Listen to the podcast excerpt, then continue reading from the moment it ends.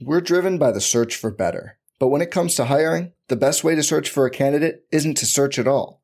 Don't search, match with Indeed. Indeed is your matching and hiring platform with over 350 million global monthly visitors, according to Indeed data, and a matching engine that helps you find quality candidates fast. Leveraging over 140 million qualifications and preferences every day, Indeed's matching engine is constantly learning from your preferences Join more than 3.5 million businesses worldwide that use Indeed to hire great talent fast. And listeners of this show will get a $75 sponsored job credit to get your jobs more visibility at Indeed.com slash BlueWire. Just go to Indeed.com slash BlueWire right now and support our show by saying you heard about Indeed on this podcast. Indeed.com slash BlueWire. Terms and conditions apply. Need to hire? You need Indeed. We're reacting to week 13 of NFL action on RotoViz Radio. What's up, Roto Viz?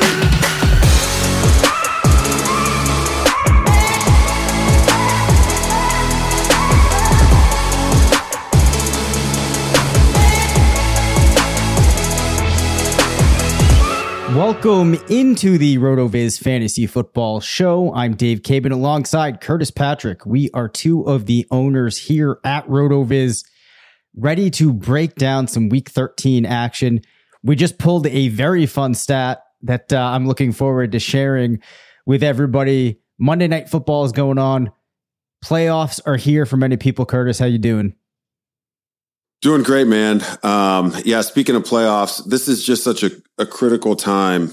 Um, so many as, as, we're recording this, but it's you know before people are listening tomorrow, and all of this will be, have been settled. So many fantasy playoff uh, berths are going to be decided tonight in this in this Buffalo New England game. I know um, you and I have a, a matchup we're walk, watching closely on our uh, Team RotoViz main event uh, one of these teams. We just need Buffalo's defense to basically not score a touchdown, and we're going to advance the team through to the to the final. Uh, you and I fell just less than three points short in so our uh, in our football guys championship team. We scored 177 points, Dave, and we lost in the semifinal. This is brutal. It was brutal. Um, yeah, it, that's a, that's a tough spot. But then you know we've got all these fun best ball tournaments that um, you know RotoViz partnering with the some key sites like the FFPC, and I've got a couple really high performing best ball tournament teams, Dave, and I'm excited about. As recently as like week 12, I had a team that was like, not that it matters because of the format, but was like top 10 in overall scoring year to date.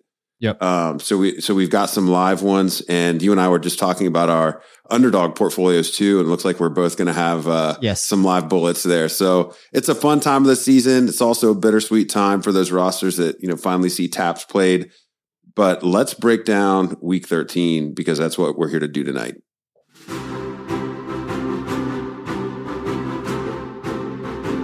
All right, Curtis, give me your player of the week. The player of the week. We're going to the tight end position. These are these are the men among men at the skill player uh, positions, Dave. And George, mother effing Kittle. Holy smokes.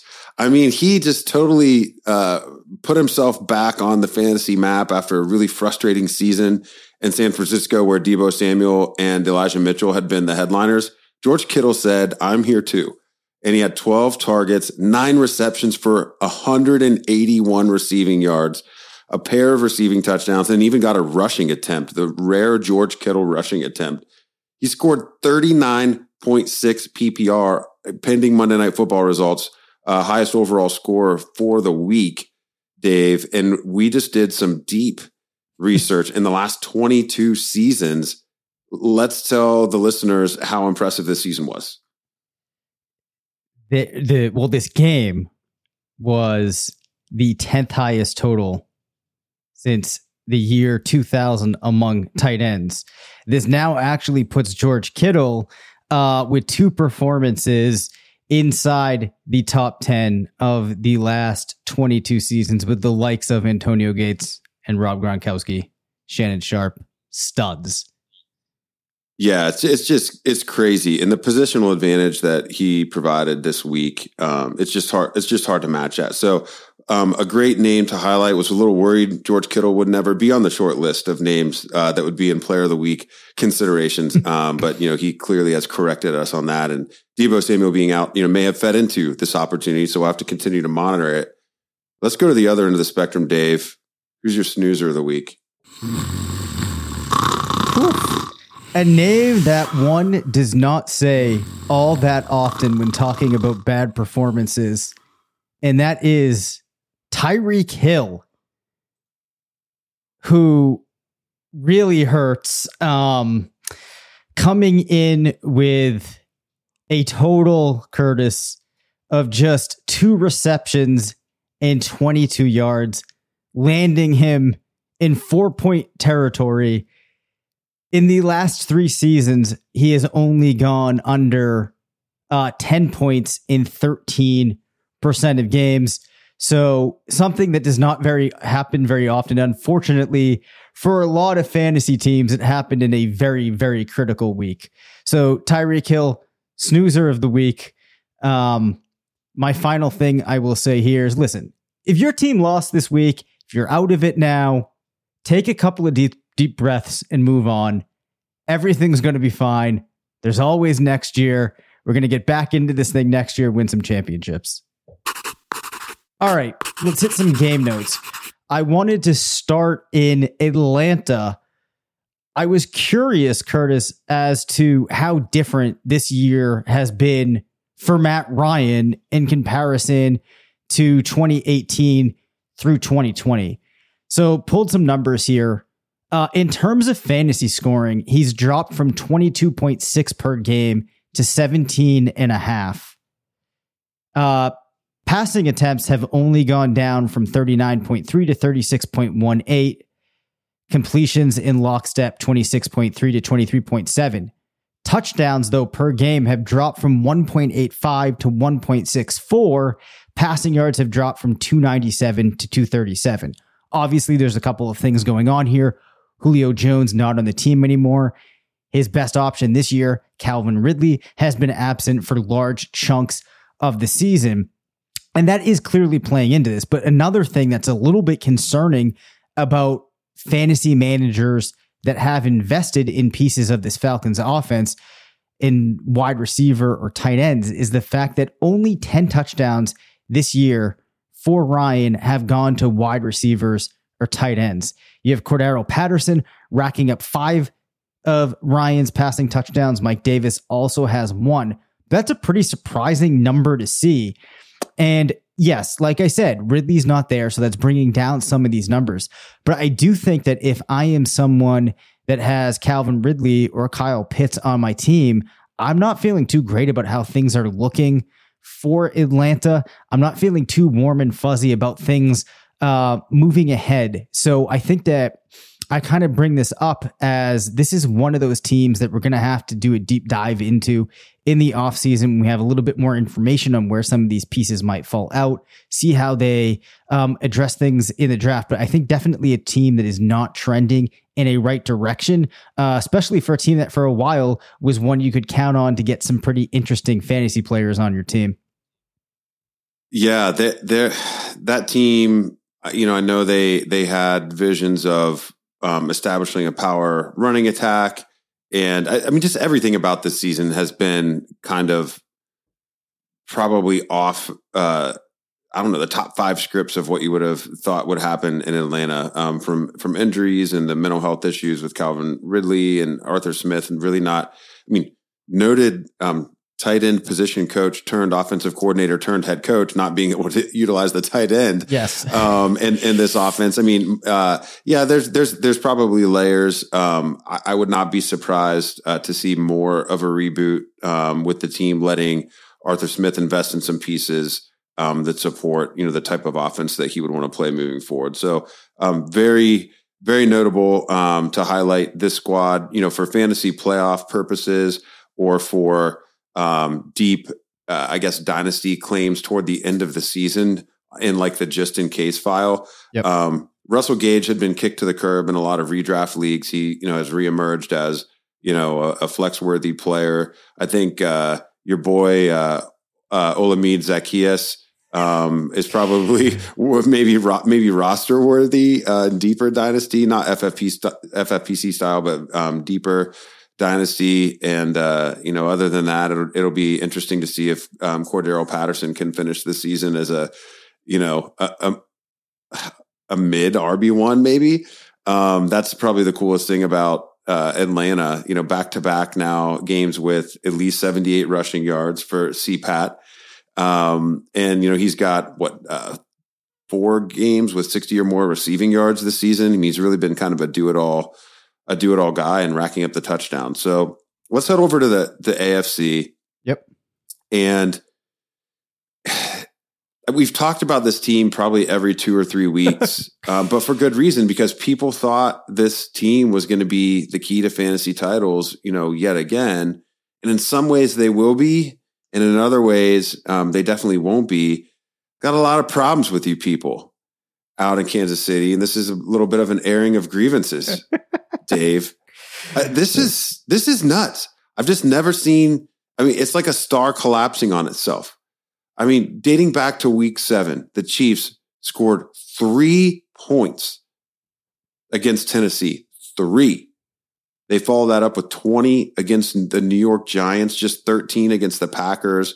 Um, they did manage 41 against Las Vegas, but then they followed that with 19 and 22 against the Cowboys and the Broncos. And this 22 spot against the Broncos is coming off a bye week against a divisional opponent that you know well and should be able to exploit. Something is very broken.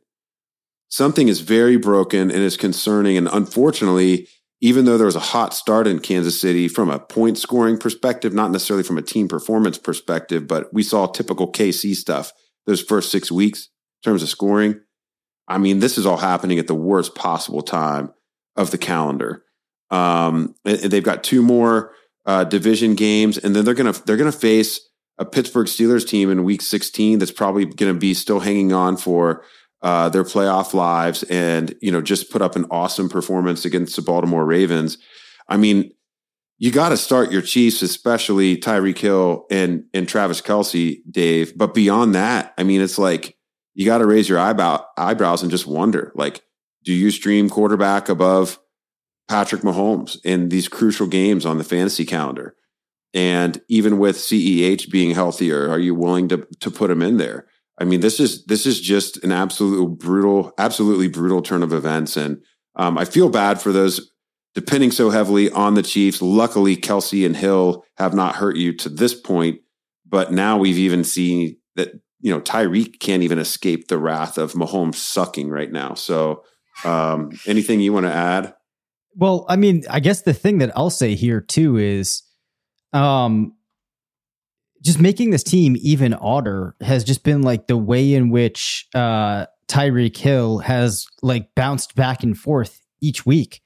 Like if you go and you just look um, in the player stat explorer, he'll have like a really solid game, then two very down weeks, really solid game, down weeks.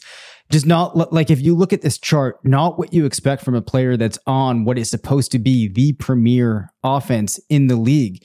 And I think that one thing that really demonstrates how much this team has struggled in comparison to expectations is with Clyde Edwards Helaire. Part of why he was alluring in the beginning of the season was just because this offense was so good that would have to generate points. Now, honestly, it feels like unless you have one of the absolute best backs in the league, this running back position, like in that offense, like unless you took like, uh, you know, like Christian McCaffrey and put him in that backfield, whoever's playing there isn't a lock really for any great type of opportunity with the way things have gone this year. So it is uh, a bit of a mess. I feel like uh, is is how most people that invested in Chiefs are looking at this year, and it will be interesting to see what people start to do with Mahomes as we move forward, because that perceived advantage you might have thought you were getting from him does not appear to be there. Just using our uh, one last point here, because uh, I, I want to use a tool that we don't talk a lot about on the show um, and it's underutilized compared to its very famous sister. Um, I'm talking about the Team Splits app. The Team Splits app, not as famous as our Game Splits app, which focuses yep. on players, but the Team Splits app does the same exact thing. And I'm looking at now. This does not have our Week 13 results in it, um, so it's it's through Week 12. In the five games, including Week Seven, um, versus the first six games of the season, the Chiefs are scoring 11.6 fewer points per game. They're averaging just 19.2, 19.2 points per game. That's not that that average is not going to really change after scoring 22 against Denver. The first six games of the season, they averaged nearly 31 points uh, per game. Uh, they were averaging 3.14 points per drive through the six, first six weeks of the season, just 1.79 points per drive since. Um, and uh, you know what's interesting too is their points against have changed. Like it's a just a totally different game script for this team. Their defense couldn't stop anybody the first six weeks of the season. They're allowing 29 points a game, but they're they're only allowing 14.8 per game since. It's like they went from a high flying, can't stop anybody uh, you know, game script to a, it's like all of a sudden a, a ball control, you know, slow it down, 1994 type team model, but they don't have any of the right players to play that type of football. Um, so let's go back to the NFC because, like, honestly, I've just I just want to puke talking about this. We're driven by the search for better, but when it comes to hiring, the best way to search for a candidate isn't to search at all. Don't search. Match with Indeed. Indeed is your matching and hiring platform with over 350 million global monthly visitors, according to Indeed data, and a matching engine that helps you find quality candidates fast. Leveraging over 140 million qualifications and preferences every day, Indeed's matching engine is constantly learning from your preferences. Join more than 3.5 million businesses worldwide that use Indeed to hire great talent fast. And listeners of this show will get a $75 sponsored job credit to get your jobs more visibility at Indeed.com slash BlueWire. Just go to Indeed.com slash BlueWire right now and support our show by saying you heard about Indeed on this podcast. Indeed.com slash BlueWire. Terms and conditions apply. Need to hire? You need Indeed. Hey, it's Kaley Cuoco for Priceline. Ready to go to your happy place for a happy price? Well, why didn't you say so? Just download the Priceline app right now and save up to 60% on hotels. So, whether it's Cousin Kevin's Kazoo concert in Kansas City, go Kevin, or Becky's Bachelorette Bash in Bermuda, you never have to miss a trip ever again. So, download the Priceline app today. Your savings are waiting.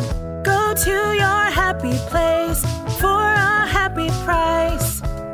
Go to your happy price, Priceline. Okay. All right. Um, yeah, the, the, next team I wanted to talk about, and what I was trying to do this week was grab some players or some teams that we have not talked about too much recently. So I wanted to pop back over to Seattle.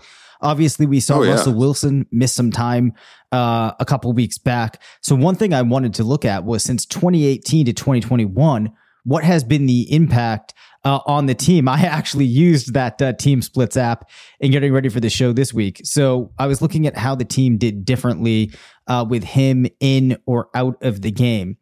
Um, points four dropped from 25.71 to 20.33. Uh, points per drive dropped from 2.24 to 1.81. Uh, pa- passing touchdowns drop from 2.12 to 1.33. Yards go from 245 to 190. So that's a pretty material difference. Uh, in terms of the two wide receivers on the team this year, I know some have called DK Metcalf a bit of a disappointment. Tyler Lockett got off to a great start, had some down stretches. Hopefully, having Wilson there um, for the rest of the season will help things out. But I'm curious, Curtis, as to like, what you think of Metcalf. He had 11 PPR um, in week 13. On the year, he's put up four wide receiver one performances. So 36% of games has been a wide receiver one. Uh, heading into the week, ranked 22 in PPR per game, 38 in expected points per game, but uh, 10 in fantasy points over expectation per game is fifth in total touchdowns, which is kind of surprising when you see him only coming in at 22. So I think that some might consider this a bit of a down year for both of these guys. Maybe you could blame some of that on the three games that they did not have Russell. Uh, but do you think that that is as disappointing as as it what seems to be the consensus out there on on the Twitter sphere?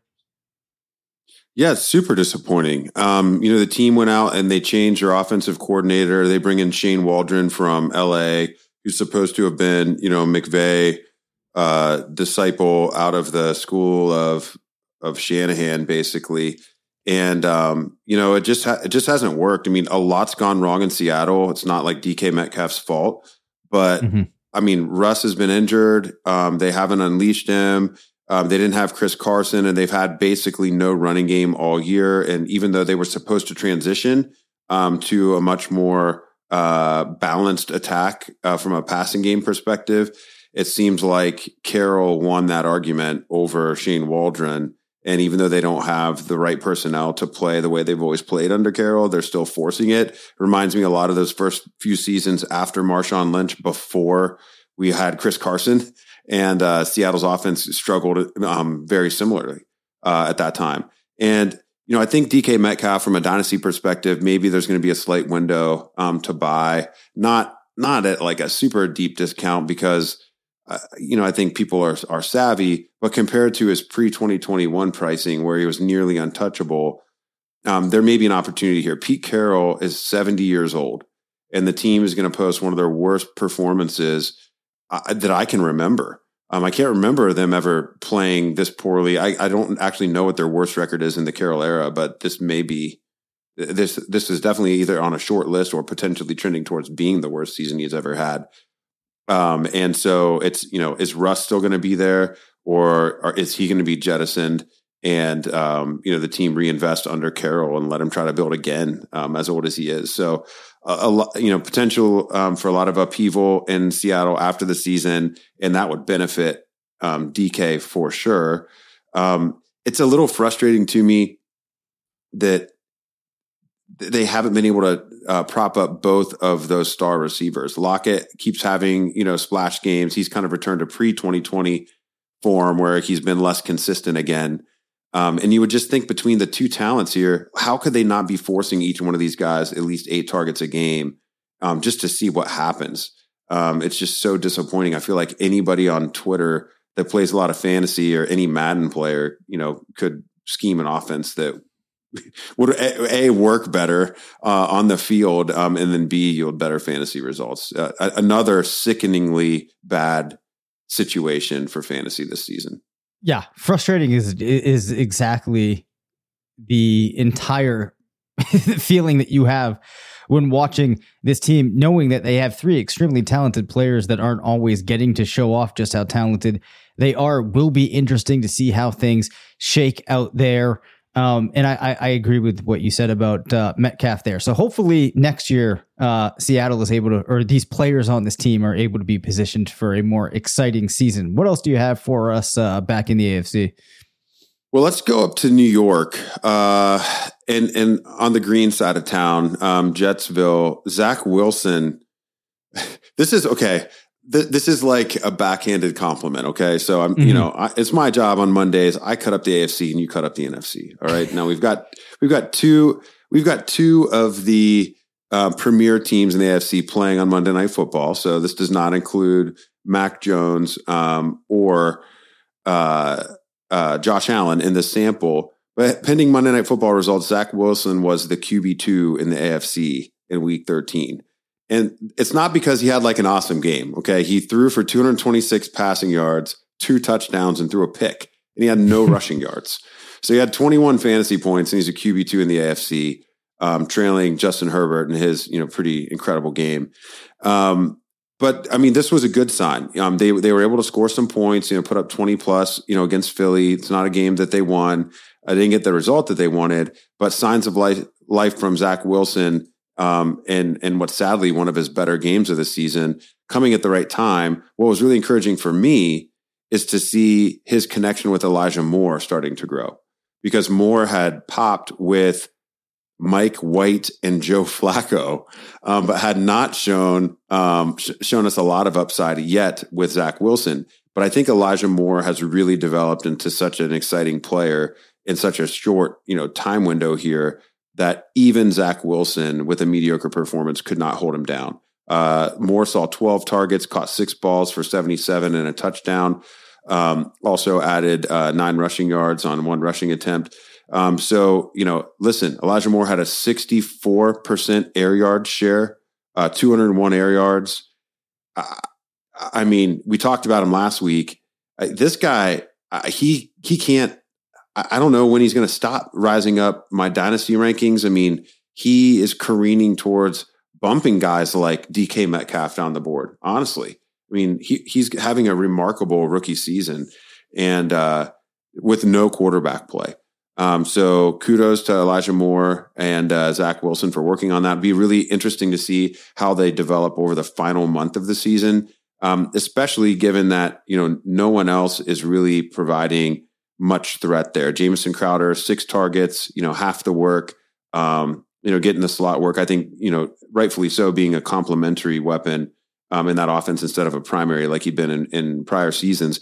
And the team, you know, until they get uh, some running back help back there again from Michael Carter, they're going to be forced um, to really feature uh, to feature Moore as really their only weapon. So, um, any thoughts to add there on the Jets offense, Dave? Well, I think that it, like you said, it, it's very encouraging to see Moore be able to do this with a multiple or with a multitude of quarterbacks, really, but also the fact that we saw him do this with Zach Wilson very encouraging. They're two players that should have a chance to really put together something over the next couple of seasons. You have to assume they have the leash for that. Uh, so I'm I'm not sure if I'm going to have Moore pushing out DK Metcalf yet, but yes, it is uh, pretty interesting to see what they are doing there. But let's make our way back to the NFC now. I want to highlight a player here that we've mentioned a couple of times and that is Antonio Gibson because he has a notable performance this week in that we got to see him have a game in which he was the only back. Well, I shouldn't say the only back, but JD McKissic was not involved in this game. Uh, he was out dealing with an injury. We saw Antonio Gibson rush 23 times for 88 yards and get six targets, five receptions, and 23 yards and a receiving touchdown um, on that workload. Now, the reason that this is notable is that JD McKissic becomes an unrestricted free agent at the end of the year. This is the preview into what that workload could look like for Gibson if the team does not bring back McKissic or feel the need to add another running back for that profile. We've heard them talk in the past about how they want to get him more involved in all phases of the game, really make him more of a Christian McCaffrey like player. So this was a good first step in that direction. Uh, pretty encouraging to see Gibson get that work. There will be things there to monitor, but at the very least, we now have a little bit more information of what this team could look like if he's the only back in the uh, or, or the only back seeing significant usage in that backfield. Yeah, it's an encouraging sign. Um, you know, we talked about last week, I think it was Josh Jacobs maybe having a chance of of having like the Joe Mixon career arc, right? Where it just takes a little longer than expected. Gibson wouldn't be, you know, that uh I guess that delayed. Next year will be his his third season. Um yeah, but I think I think there's reason to still hold out hope. You know, hopefully they'll have even better quarterback play in 2022. And with him being more of a raw prospect anyway, not being a pure running back coming into the league, just being really more of a size speed specimen that had some success popping big plays in college. It, it, I mean, you can tell yourself a story that um, would would support you know a late breakout in the NFL, you know, being okay. Um, so yeah, uh, great opportunity to highlight Gibson there. Um, I want to pop back over to the AFC to the Pittsburgh Steelers and Diontae Johnson. Um, I, I, guess I, I, I ruined uh, I ruined the bar bet here, but I was going to ask you: Could you tell me who the wide receiver one in expected points per game is in 2021? um, I'm going to venture and, and guess it's Diontae Johnson. yeah, I don't know. I don't know if you would have got it. Um, it would have taken me a few guesses maybe I to get have there. That, no. Yeah, and I think after the name was said, maybe I would have said, okay, yeah, that makes some sense. But he just hasn't had. I mean, EP and points scored, you know, obviously are separate uh, metrics, um, you know, but he just hasn't had like the elite games. He's been so solid every single week, um, but actually has three wide receiver one performances heading into week 13. Of course, he's going to, you know, that'll be like his fourth consecutive in, in week uh, 13 now. Uh, but before that, had been a wide receiver two in six consecutive games, opening the season with a wide receiver three uh, performance at Buffalo. But even in that game, scored 14.6 PPR. Um, actually, only two times this season has he scored fewer than 15 PPR in a week, and that include that actually uh, doesn't even include Week Five at Denver, where he he was injured um, during that game and only saw two targets. He still scored 15.2 PPR in that game. Um, wow. So you know he's really been in, in the you know in a season that has seen Juju obviously missing from the picture, Chase Claypool really not assert himself as a dependable weapon, unfortunately, just because of the demise of Big Ben. Um, it's really been all about it's been all about Diontae. Um, Pat Freiermuth has been a nice story at tight end and is is trending positively towards being you know a fantasy force early in his career. I think um, for whoever the next quarterback is of the Pittsburgh Steelers, but man, Diontae Johnson um, is going to go down as one of kind of the unsung heroes of redraft um, this year with all the injuries that we saw in the first four to five rounds of fantasy drafts. You know, he's been a best ball asset. I'd be curious to see what his win rate looks like. Uh, maybe we can pull that for our analytics episode later this week. Not typically something we look at in fantasy metrics there, but I think it'd be interesting if we highlight uh, his on the field metrics and then how that's been translating to best ball. But without those pop games, how is he con- how is he as a contributor? But in redraft, man, you put him in there. Short of Cooper Kupp, he's probably been the, the most solid thing out there um, in the NFL in 2021 at the position. One of the curious things too is as you look at his point accumulation, like you said, he's practically been at 15 or more points every week. He has all of his uh, wide receiver one performances being recorded in his last four games. But interestingly, actually had a couple of performances, Curtis, where he outscored those amounts. Uh, now, some of that is earlier on in the season. You have more players playing, less byes, less players being injured. Um, but yeah, it really speaks to the consistency that he's had. That expected points number is huge. Uh, he's fifth in targets overall, still 16th in air yards, two in WOPR. There's so much to be excited about. And then you think about looking forward, if you could get a, in, you know, a rise up in that quarterback play, what it could look like for uh, Diontae Johnson. One thing is clear. We're probably not going to see Juju returning in Pittsburgh next year.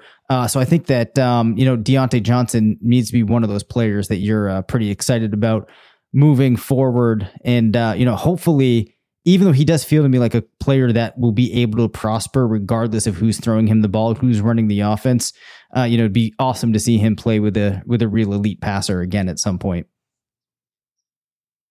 Yeah, and, and and he's at a stage in his career where you would think he could still do a lot more damage. Um, he's he seems to have been a tier below for dynasty purposes. Players like is still uh, behind players like DeAndre Hopkins and Davante mm-hmm. Adams and the like. You know that kind of um, you know age thirty or just below um, group uh, entering this season, and you know he's clearly I think going to be ahead of all of those guys entering 2022 uh, startup drafts. Definitely. So that uh, brings us through our Week 13 review. We will be back twice again this week. As always, if you have questions, team specific questions, league specific questions, any topics you want us to hit, they can be start sit questions, anything you have, please let us know. You can get all of that information in the drop I'm about to play, even though I should have this all memorized at this point. Thank you for listening to the RotoViz Fantasy Football Show. Send us questions at rvffshow at gmail.com. Follow us on Twitter at DaveCabanFF and at CPatrickNFL. Leave us a voicemail at 978 615 9214 and make sure to rate, review, and subscribe.